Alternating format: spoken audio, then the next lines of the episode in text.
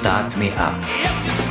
Das Gründerinnenmagazin aus Wien auf Radio Radieschen mit freundlicher Unterstützung der Wirtschaftskammer Wien. Das Wasserkraftland Österreich steht vor einem Dilemma. Der Immobilienmarkt ist kaputt. Der Lebensmittelhandel ist zu mächtig. Können wir die Malaria besiegen? Warum ich nie mehr meine Freundinnen für eine romantische Beziehung vernachlässigen möchte. Was ist eigentlich das Patriarchat? Das sind Schlagzeilen auf Tag 1, einem jungen Online-Magazin aus Wien. Das Besondere, auf Tag 1 findet man keine Werbung. Stattdessen finanziert sich das Magazin ausschließlich über Abos. Außerdem verschreibt sich Tag 1 dem Slow Journalism. Nur ein Artikel und eine Kolumne erscheinen pro Woche. Und die Redaktion hat sich konstruktiven Journalismus zum Ziel gesetzt. Statt über Krisen und Probleme wollen die Journalistinnen und Journalisten über Lösungsansätze und Zukunftsvisionen berichten und damit einen Ausweg aus dem Schlagzeilen-Burnout anbieten. Allerdings, in der jüngsten Crowdfunding-Runde konnten sie zu wenige neue Leserinnen und Leser gewinnen. Jetzt blickt das Magazin auf eine unsichere Zukunft. Bei mir zu Gast ist der Gründer und Geschäftsführer von Tag 1, Dominik Ritter-Wurnig. Wir sprechen unter anderem über die schwierigen Arbeitsbedingungen in einem Medien-Startup, warum das Magazin bisher nicht so viele Menschen erreichen konnte, wie erhofft, und wie es weitergehen könnte. Ja, vielen Dank für die Einladung. Wir gehen chronologisch vor, würde ich vorschlagen. Im November 2022 hat ja das erste Crowdfunding stattgefunden und Tag 1 haben sie eben mit fünf anderen ehemals freien Journalisten und Journalistinnen gegründet. Wie haben Sie denn die anderen Gründungsmitglieder gefunden? Ja, also für mich und für uns hat das Projekt ja schon früher angefangen als mit dem Crowdfunding. Mit ähm, Jahresanfang 2022 war ich relativ frisch zurück in Wien. Habe ich angefangen, diesen Plan, den ich schon länger im Hinterkopf hatte, zu verfolgen. Bin mit ganz vielen Menschen auf äh, einen Kaffee gegangen, Kaffee trinken gegangen, um Mitstreiter und Mitstreiterinnen zu finden. Mir war klar, mir fehlt das Netzwerk hier in Wien. Äh, ich weiß, wie das Geschäftsmodell funktioniert. Ich habe eine redaktionelle Vision. Wir brauchen ein Team, um, um gemeinsam uns aufzustellen, um das anzugehen. Und habe da unter anderem diese Menschen gefunden. Die Vision war von vornherein klar, dass es ein digitales Medium sein soll, das nicht auf News fokussiert, sondern auf Hintergründe äh, fokussiert. Also sprich das, was man aus der Printwelt kennt.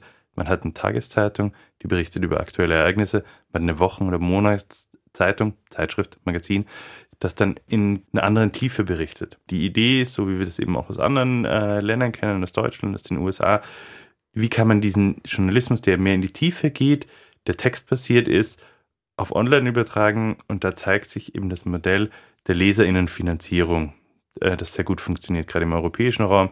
Es gibt in der Schweiz Republik Magazin, in Deutschland Krautreporter und Perspective Daily. Es gibt in Dänemark Zetland, äh, The Correspondent, in den Niederlanden. Ich könnte die Liste um einiges weiter aufzählen. Also es gibt halt inzwischen in fast jedem westeuropäischen Land so ein Online-Medium, das in die Tiefe geht, das werbefrei ist, das Mitglieder äh, finanziert ist, das sich eine bestimmte Nische gesucht hat, teilweise auch gar keine Nische mehr ist. Also Republik und Zetland haben 30.000 äh, zahlende AbonnentInnen. Das erreicht kaum ein österreichisches Leitmedium. Und das ist auch nicht unbedingt eine Frage der Größe des Marktes. Sie waren ja jahrelang Datenjournalist. Jetzt sind Sie auch Geschäftsführer. Wie sind Sie denn mit dieser neuen Rolle zurechtgekommen bisher, würden Sie sagen?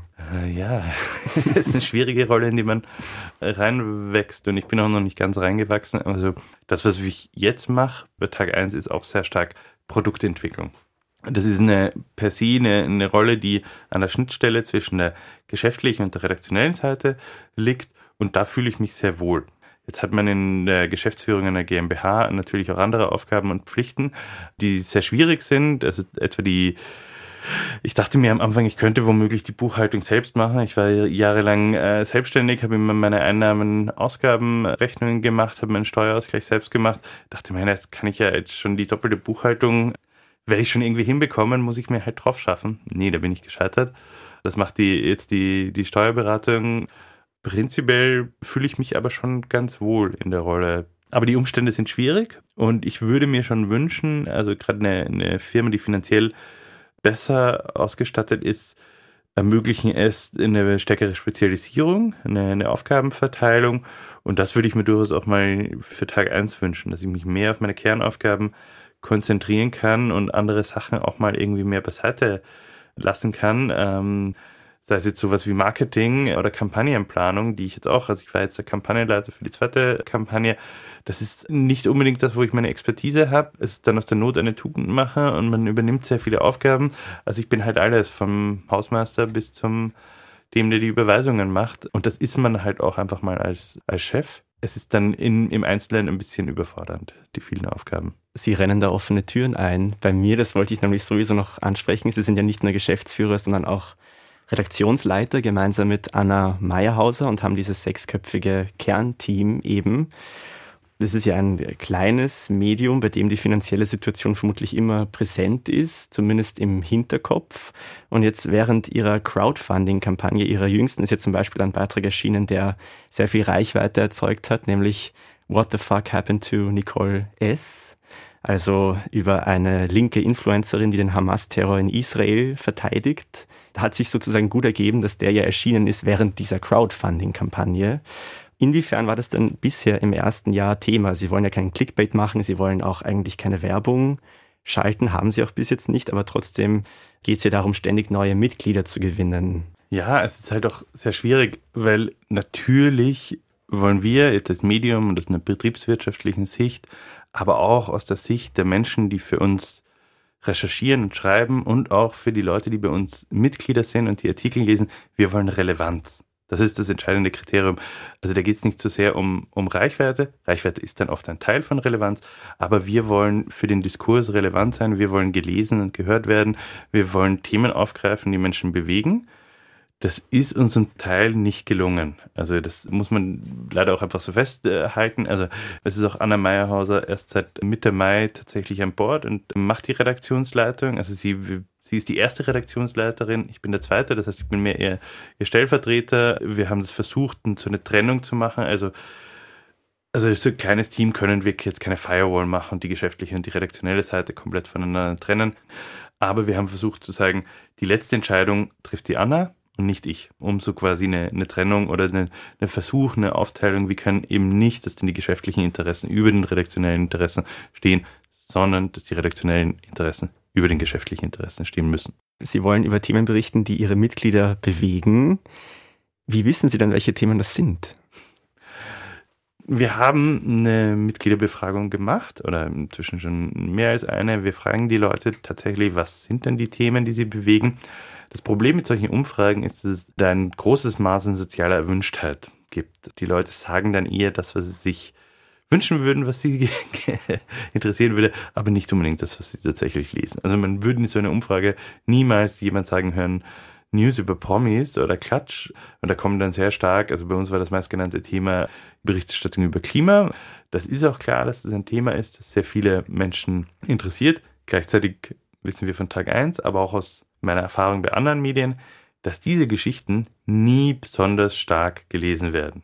Man klickt dann auf was anderes und diesen Sweet Spot zu finden, was ist das, was Menschen gerade bewegt, aber doch in die Tiefe geht, das ist uns gelungen mit dem Artikel, den Sie angesprochen haben.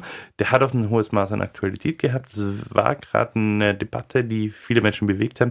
Und ich glaube, daraus können wir durchaus auch einiges lernen. Das Crowdfunding haben wir schon erwähnt aus dem November 2022. Da wollten Sie ursprünglich 10.000 Abonnenten und Abonnentinnen gewinnen, die ein Jahresabo abschließen. Geworden sind es dann ungefähr 1100 und eben Sie haben eine einmalige Medienstart- und Medienprojektförderung der Wirtschaftsagentur Wien bekommen, von der bisher 60.000 Euro ausgezahlt worden sind. Sie wollten ursprünglich zehnmal so viele Mitglieder gewinnen bei diesem ersten Crowdfunding. Das hätte 600.000 Euro in die Kassen von Tag 1 gespült. Jetzt mit diesen deutlich geringeren Einnahmen im ersten Jahr, wie haben Sie das Magazin abgespeckt, um trotzdem starten zu können? Wir haben statt einen Artikel pro Werktag, haben wir einen Artikel pro Woche. Das reduziert, das ist der größte äh, Unterschied, also einfach mal die Menge. Dadurch bedingt aber halt auch, dass wir nicht Reporter und Reporterinnen anstellen können, die sich Themenschwerpunkte nehmen. Also unsere Vorstellung war, dass man anders als es früher Ressorts gegeben hat, Reporter, Reporterinnen sich Themen vornehmen, die durchaus enger sein können, Kann zum Beispiel sexuelle Identität sein, könnte ein, ein Thema sein oder die Anpassungen an die Klimakatastrophe. Das haben wir nicht machen können. Und ein weiterer großer Puzzlestein, den wir nicht machen können, ist alles, was mit Audio zu tun hat. Unser Wunsch war es, unsere Artikel zum Hören anzubieten. Das haben wir schon noch weiter im Hinterkopf. Und was wir noch nicht geschafft haben, ist, wir wollten gerne auch einen täglichen Nachrichtenpodcast machen. Das heißt, wir können halt eigentlich nur so quasi das nicht den täglichen Bissen Brot den, den Menschen anbieten und haben es dadurch schwer in die Gewohnheiten, in den Alltag reinzukommen, sondern wir können quasi das tiefergehende, die tiefergehende Artikel machen und sind damit in jedem Fall ein Zweitmedium. Wir können die Erstmedien nicht ersetzen, sondern wir können nur ein Zweitmedium sein. Immer am Donnerstag ein langer Artikel, am Freitag eine Kolumne. Und jetzt seit kurzem gibt es ja einmal monatlich zwei Rubriken, die Kunst der Klimaausrede und dann noch Tag 3650, in der eine Redakteurin Zukunftsvisionen, machbare Zukunftsvisionen für Österreich skizziert, mit Fachexpertinnen zum Beispiel Kinderarmut bis 2030 abschaffen. Das war jetzt ja der erste Artikel. Konstruktiver Journalismus, dem hat sich ja Tag 1 verschrieben, also dass in den Artikeln nicht nur Probleme geschildert werden, wie man das von negativen Schlagzeilen kennt, sondern auch konkrete Lösungsansätze vorgestellt werden, diskutiert werden und dass man aus möglichst vielen verschiedenen Perspektiven berichtet. Inwiefern ist das denn bis jetzt gelungen, der konstruktive Journalismus? Und wo hat er sich vielleicht doch, hat sich dieses Konzept vielleicht doch als vielleicht nicht so tauglich erwiesen oder wo stößt es an Grenzen? Ich glaube, journalistisch funktioniert das Konzept. Also das, was dann immer wieder kritisiert wird, dass man mit der rosaroten Brille durchs Leben gehen würde, das sehe ich überhaupt nicht. Ganz im Gegenteil. Der Fokus auf Lösungen ermöglicht ja auch, dass man gerade Politiker und Politikerinnen, EntscheiderInnen, ihnen die Lösungen vorhalten kann und sagen kann, warum arbeitet ihr denn nicht konkret daran?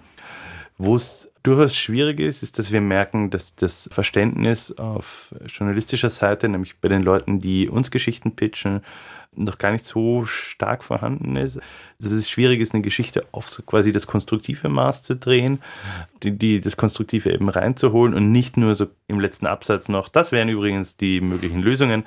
Das Schwierige ist im Redaktionsalltag, dass man, wir immer wieder vor der Entscheidung stehen, das ist eine gute Geschichte, aber sie ist nicht konstruktiv. Und äh, der andere, der dritte Aspekt ist, dass konstruktiv als Konzept, als, als Idee sehr gut ankommt bei unserem Publikum, aber im Alltag oftmals untergeht. Es ist einfach nicht die zwingende Geschichte. Wenn man eine Geschichte über die Flussverbauungen äh, in Österreich und mögliche Lösungen dazu liest, dann ist das eine super spannende Geschichte, sehr interessant, aber ich könnte sie auch einfach in einer Woche lesen. Und es ist nicht so etwas, was man unbedingt gleich lesen muss oder weiterteilen muss.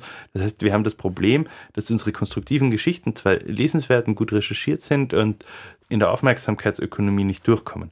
Und das führt dann wiederum in der Folge dazu, dass unsere Geschichten nur sehr selten Beine bekommen haben. Wenn man um 21 Uhr am Sofa sitzt und sich überlegt, soll ich jetzt diesen Artikel zehn Minuten lang lesen oder schaue ich mir die Serie auf Netflix an oder höre ich meinen Podcast auf Spotify an oder gehe ich schlafen oder lege ich mich in die Badewanne? Das ist die Entscheidung, vor denen die Leute stehen. Es ist nicht so sehr den Artikel von dem einen oder dem anderen Medium. Und da ist es halt einfach so, dass der, der Journalismus ganz viele Dinge erfüllen muss. Er muss eine gute Geschichte, gut lesbar, Usability äh, muss gut sein. Es muss zwingend sein, warum ich jetzt gerade, jetzt ihn lesen muss. Weil wenn es nicht jetzt ist, dann wird man es halt vergessen. Ja, Stichwort Leser und Leserinnen, auf die wollte ich auch noch zu sprechen kommen. Das sind ja laut ihrer Website Menschen in der Rush-Hour des Lebens, also Leute, die eine bessere Zukunft wollen, aber beschäftigt sind mit Jobs, Kinderbetreuung, Nebenkostenabrechnung und Zukunftssorgen.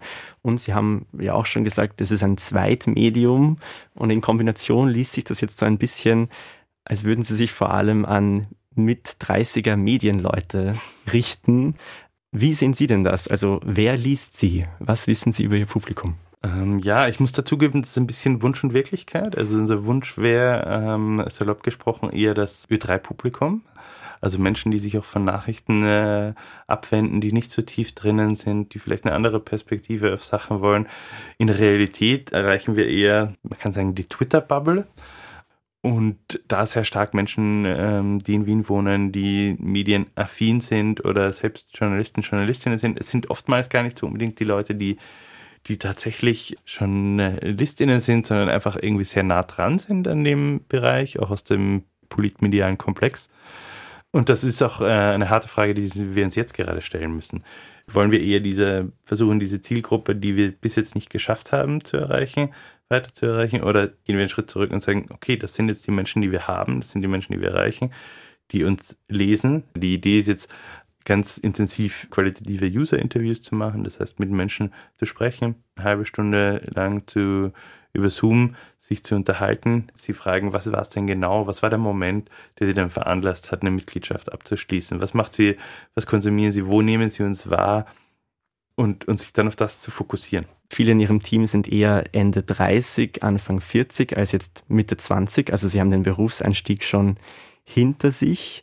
Aber gerade viele Jungjournalisten, Journalistinnen müssen ja in den ersten Berufsjahren in atypischen Beschäftigungsverhältnissen arbeiten, also auf äh, Honorarbasis als freier Dienstnehmer zum Beispiel, und zwar für klassische Medien, die ja auch unter enormem Spardruck leiden. Und bei Medien-Startups ist ja dann nochmal weniger Geld vorhanden als jetzt bei den großen traditionellen Medien. Sie schreiben ja selber auch davon, dass Sie versuchen, freie Autoren, Autorinnen für ihre Artikel angemessen zu bezahlen, soweit das eben möglich ist mit den Ressourcen eines Medien-Startups. Wenn ich jetzt oder eine angehende Jungjournalistin Ihnen was pitcht, wie viel kann man da erwarten für einen Artikel auf Tag 1? 500 Euro. Das ist unser äh, Standardsatz, sind 500 Euro Honorar.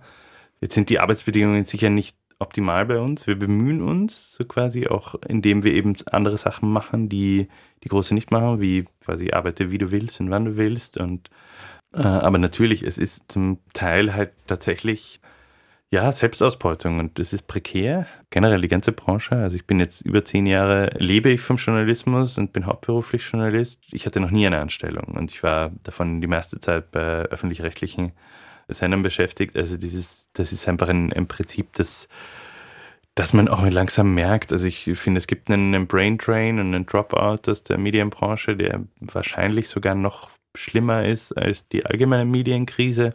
Es gibt keine gute Antwort dagegen. Also und warum tun Sie sich das an?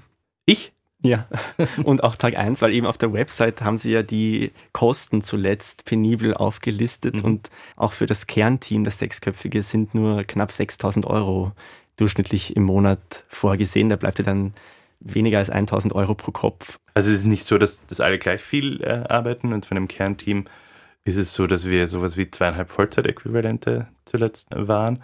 Das ist zu wenig, das merke ich auch. Also es ist halt auch so was, es hat auch irgendwie ein Ablaufdatum, wie, wie lange das geht und wie lange man das probiert. Ich glaube schon, dass die Zeiten auch wieder besser werden. Das ist halt auch der Grund, wieso wir solche Kampagnen wie wie zuletzt gemacht haben. So ist es gerade ein bisschen zu wenig zum Leben, zu viel zum Sterben. Ähm, und so geht es vielen Medien. Es ist ein bisschen so das Gefühl, wir müssen durchhalten. Also ich bin überzeugt davon, dass der Journalismus prinzipiell an Bedeutung gewinnen wird und gewinnen muss, dass der Weg auch Richtung Online-Journalismus ganz klar geht, auch wenn im Moment es nach wie vor so ist, dass man eher mit einem Magazin, mit einem gedruckten Magazin Geld verdienen kann und dass es auch in Richtung Leserinnenfinanzierung geht. Ich bin mir nicht mehr so sicher, wir haben Werbung ausgeschlossen, ob das so quasi die, die richtige Entscheidung war. Also die Werbefinanzierung braucht es wahrscheinlich schon, ja. Über das aktuelle Crowdfunding, wo sie ja 1000 neue Mitglieder gewinnen wollten, geworden sind so um die 150. Warum waren da nicht mehr Leute bereit, für Tag 1 zu zahlen, glauben Sie? Ja, die einfache Antwort ist zu sagen, die Inflation. Also es ist halt tatsächlich doch das, was wir am öftesten gehört haben, dass Menschen sagen, sie können es sich gerade nicht leisten. Dahinter steht aber eben auch das, was ich vorhin schon mit, mit Relevanz und mit zwingend beschreiben habe wollen, dass wir auch nicht relevant genug sind für den Alltag oder nicht zwingend genug oder nicht, nicht oft genug auftauchen. Also, und dadurch auch einfach nicht diese Notwendigkeit ist, ich will, dass das jetzt funktioniert oder sein muss. Die Zahlungsbereitschaft für Online-Journalismus bleibt ja generell niedrig in Österreich. Digital News Report wird ja jährlich erhoben mit um die 2000 Befragten, wer im vergangenen Jahr für Online-Nachrichten bezahlt hat. Das waren zuletzt 14 Prozent und das ist schon ein vergleichsweise sehr hoher Wert für Österreich. Wie ließe sich denn die Zahlungsbereitschaft für Online-Journalismus erhöhen? Also wie ließe sich denn dieses Verhalten ändern? Weil darunter leiden ja grundsätzlich alle Medien und nicht nur Tag 1, dass Online-Nachrichten als Gratisware wahrgenommen werden. Ich glaube, zwei Ansätze gibt es da. Einerseits muss man das sehr stark seinem Publikum kommunizieren, dass es so ist, dass es eben nicht jemand anders tun kann. Es gibt andererseits in anderen Ländern nicht so sehr das Gefühl, es, es hängt von mir ab, dass dieser Journalismus finanziert werden kann. Ja, das ist ein, durchaus eine Bewusstseinsänderung, die sich, glaube ich, beim Publikum ändern müssen. Das zweite ist, dass es ein Henne-Ei-Problem ist. Es gibt wenig wirklich gute, zwingende digitaljournalistische Angebote in Österreich. Oder bei den Tageszeitungen ist es halt auch immer so, dass das das Online-Produkt halt immer nur das Beiput ist und im Vordergrund steht dann die Zeitung oder das E-Paper. Also wenn ich zum Beispiel die Tageszeitungen anschaue, die Presse oder die kleine Zeitung, die haben ein gutes journalistisches Angebot, aber es ist halt orientiert an Menschen, die morgens in der Früh eine Zeitung lesen. Und das werde ich nicht tun. Und solange dieses Produkt darauf ausgerichtet ist, bin ich auch nicht bereit dafür zu bezahlen. Und andere Medien, wie etwa Profil, müssen auch mal damit anfangen, dass sie sagen, das ist was wert und hier kannst du ihn lesen, aber wir machen ihn auch für dich und nicht, hier können, tun wir ihn zweitverwerten. Warum tun sich Startups so schwer in Österreich? Ich kann es nicht sagen, warum es nicht so ist. Es ist in Deutschland durchaus auch ein bisschen ähnlich, dass dort auch die Leitmedien tatsächlich alles alte Marken sind. Ich glaube, es ist heute gar nicht mehr möglich durchdringen. Es gab ein kurzes Zeitfenster, da hat man über Social Media eine Reichweite gewinnen können, allein über die Qualität des Contents und nicht über das Netzwerk, das man mitbringt. Dieses Fenster ist zu. Soziale Netzwerke haben alle ihre Algorithmen so weit umgestellt, dass sie nicht mehr dem Journalismus Traffic liefern können. Und Daher geht das, die digitalen Medien sehr stark in die Nische. Es gibt eine Fragmentierung und eine Aufteilung in Nischen und alles wird etwas kleiner und etwas spezieller und etwas nischiger. Dadurch gibt es aber diese Relevanz für das Allgemeine, für das große Publikum, ist im Moment gar nicht mehr so herzustellen. Und es ist halt auch einfach so, wenn, wenn heute ein, ein Medium ein neues Produkt startet, dann brauchen sie die Querverweise und die Cross-Promotion der anderen Kanäle, damit sie überhaupt mal irgendwie die Reichweite aufbauen können, den, die Newsletter-Abos aufbauen können. Das würde halt eine sehr hohe Geldeinsatz brauchen, um das über klassisches Marketing zu machen. Der wäre kaum zu refinanzieren. Okay, um aber jetzt konstruktiv zu bleiben, so wie Tag 1, wie ließe sich das denn ändern? Also, dass man den Markteintritt für Digitalmedien erleichtert. Also einerseits das Publikum, das sich stärker darauf einlässt, auf Neues und ausprobiert und auch aktiver seine Rolle einnimmt. Es ist unsere Verantwortung, das zu tragen, das auch weiter zu tragen und anderen Leuten zu erzählen. Der zweite Hebel ist tatsächlich die Förderpolitik. Die ist immer so, dass Medien, die schon existierten, gefördert werden. Es gibt keine Fördermöglichkeit für neue Medien. Also ein Förderkriterium ist zum Beispiel, dass man schon seit einem Jahr erscheint.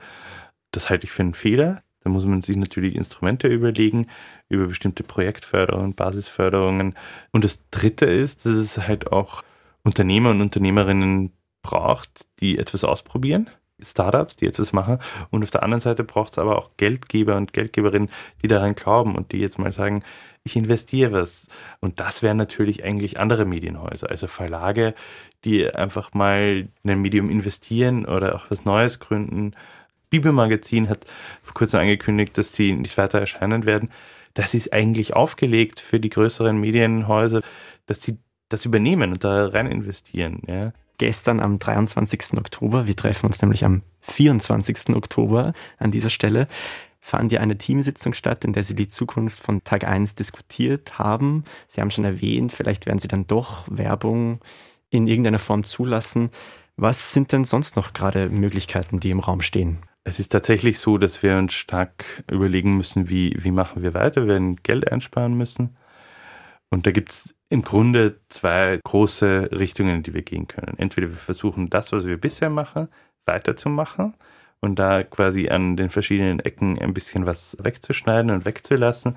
Oder wir sagen, nee, das hat so nicht funktioniert, lassen Sie es ganz anders und neu denken. Lassen Sie es rein einen Tisch machen und quasi das neu aufbauen. Da gibt es verschiedene Überlegungen, in welche Richtung man dann gehen könnte, etwa zum Beispiel stärker im Bereich Newsletter. Das ist aber ein, ein Diskussionsprozess, den wir gemeinsam treffen werden, wo ich jetzt auch nicht mehr dazu sagen kann. Oder wir müssen bei uns herausfinden, was ist das Pflänzchen, was das Gute ist, was wir gut machen, was wir erhalten wollen. Ja?